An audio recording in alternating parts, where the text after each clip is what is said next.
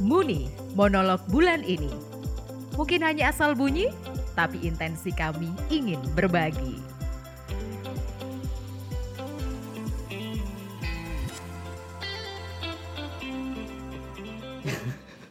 Ya, pengalaman doa, pengalaman doa. Eh, saya dari kecil nggak ada kebiasaan doa. Tapi eh setelah apa ya pas SMP, pas SMP kan saya dibaptis. Lah setelah baptis itu baru doa, hanya untuk menghabiskan lilin baptisnya saja.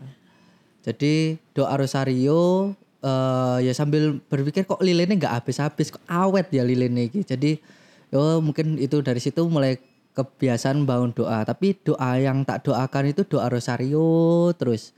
Setiap malam doa rosario sampai beli salib dewe, beli apa patung Bunda Maria lah itu beli.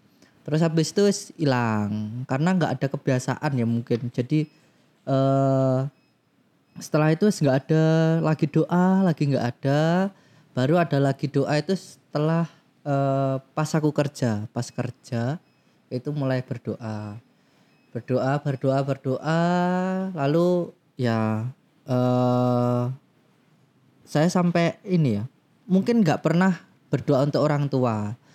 Nah ada momen itu ya akhirnya oh ya wis aku mendoakan orang tuaku. Meskipun ya mereka seperti ini adanya ya aku tetap doakan sebagai ya mungkin kalau orang ngomong kan eh, itu wujud pengampun mengampuni mereka. Tapi ya buat aku wis mendoakan aja lah.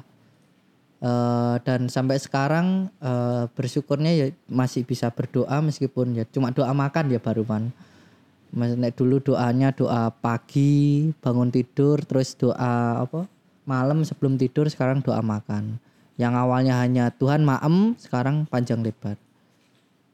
Itu.